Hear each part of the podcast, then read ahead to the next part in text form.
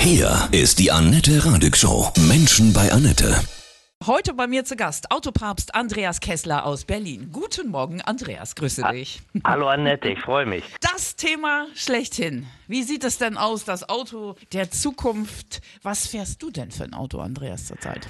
Seit gestern Abend fahre ich wieder meinen Volvo 240, um genau zu sein, Kombi, Baujahr 92 mit aktuell 371.000 auf der Uhr. Die, diese Volvos sind so richtige, die halten ewig, oder? Das sind Autos für die Ewigkeit, die man mit kleinem Aufwand wirklich sehr, sehr lange fahren kann, aber die sind auch so konstruiert. In der Zeit, in der die Dinger gebaut wurden, war Schweden anders aufgestellt. Immer schon auf Nachhaltigkeit, aber da Schweden also als Sozialstaat da ganz anders funktionieren sollte als unser Staat damals mussten Autos lange halten. Extreme mhm. Luxussteuern drauf, einmal gekauft, für immer gefahren. Wie das Auto dann konkret in 20 Jahren aussieht, das musst du uns gleich mal erzählen, ja, Andreas? Wir Mach ich gerne. weiter.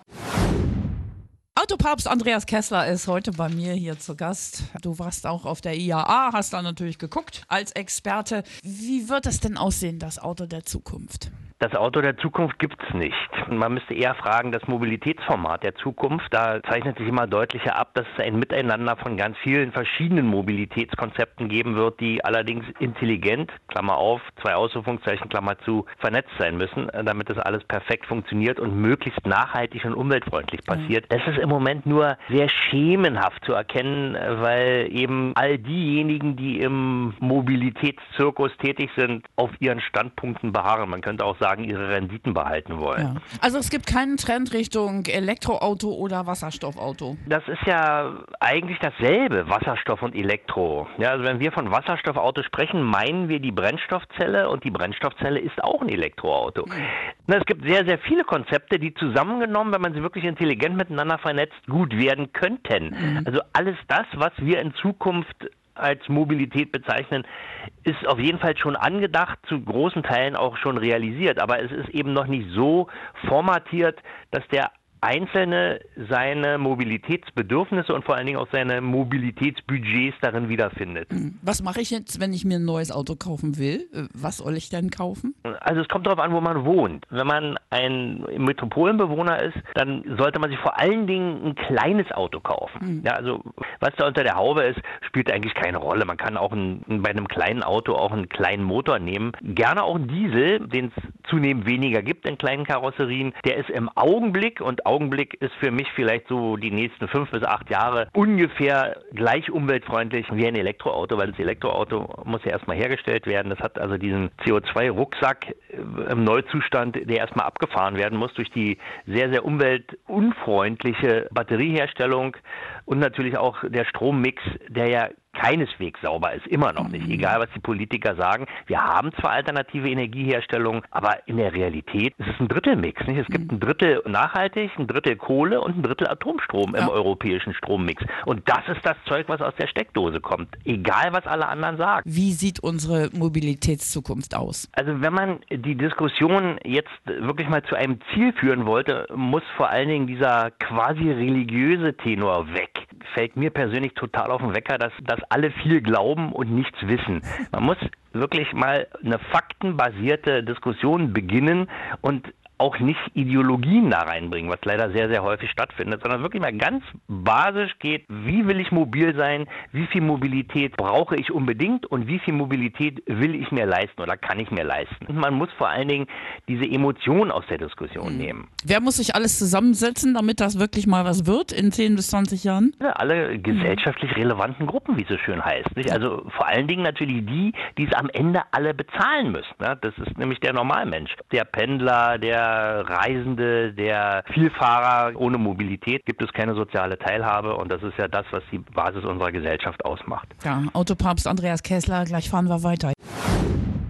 Heute bei mir Autopapst Andreas Kessler aus Berlin. Ja, IAA, du warst da, hast geguckt, hast eben schon gesagt, es gibt noch keine klare Entscheidung, wo es hingeht. Was glaubst du persönlich? Wie sieht das in 30 Jahren bei uns aus? Wie fahren wir? Also wir werden wahrscheinlich immer noch so Mobilitätskapseln haben, sage ich mal, also eine selbstbestimmte individuelle Mobilität gewährleisten, also so, dass man morgens um halb drei sagt, so, und jetzt fahre ich an die Ostsee.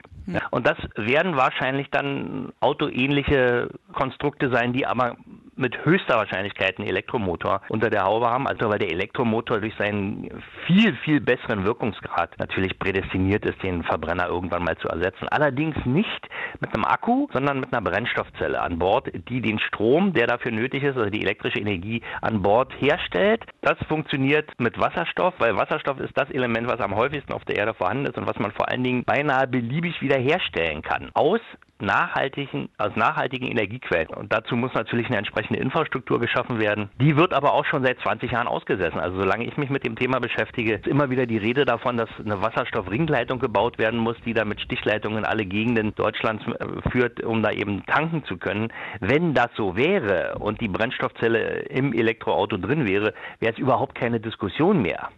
Das ist alles machbar. Es fängt komischerweise keiner an. Aber der Druck steigt ja, ne? Ab morgen dann die globale Streikwoche Fridays for Futures. Allein in Deutschland wird es äh, 500 Streikorte geben. Wird diese Bewegung auch bewirken, dass es vielleicht schneller geht? Unwahrscheinlich, denn äh, wir leben ja in der EU und die EU ist ein äh, noch 28-köpfiges Gremium, was immer irgendeinen Kompromiss finden muss, mhm. ähm, wenn bestimmte Bestimmungen oder gesetzliche Rahmenbedingungen geschaffen werden. Auf keinen Fall darf allerdings Klimapolitik zur Steuerpolitik wird. Es zeichnet sich ja jetzt gerade wieder anders ab, dass bestimmte Sachen einfach teurer gemacht werden. Das finde ich genauso unintelligent wie dumpfe Verbote. Hat unsere Demokratie eigentlich nicht verdient. Wenn die Demokratie mit Verboten arbeiten muss, ja, dann äh, sind die Akteure da offenbar Low-Performer, wie man so schön sagt. Eine Frage noch zu SUVs, ja. Die sind ja auch schön in der Kritik. Angeberautos, Dreckschleudern, Raser. Wer sollte deiner Meinung nach SUVs fahren? all diejenigen, die große Autos brauchen. Ja, mhm. Im Innenstadtbereich, äh, die, die, alleinerziehende Mutter, die braucht mit Sicherheit kein SUV, um zum Einkaufen zu fahren. Da tut es auch einen Kleinwagen. SUVs verbieten, wie manche Leute sagen, auf keinen Fall. Es sind super Autos, die natürlich ihre Daseinsberechtigung haben, nur eben nicht im Ballungsraum. Mhm. Autopapst Andreas Kessler war das aus Berlin. Er sagt, das Auto der Zukunft, das wird noch dauern.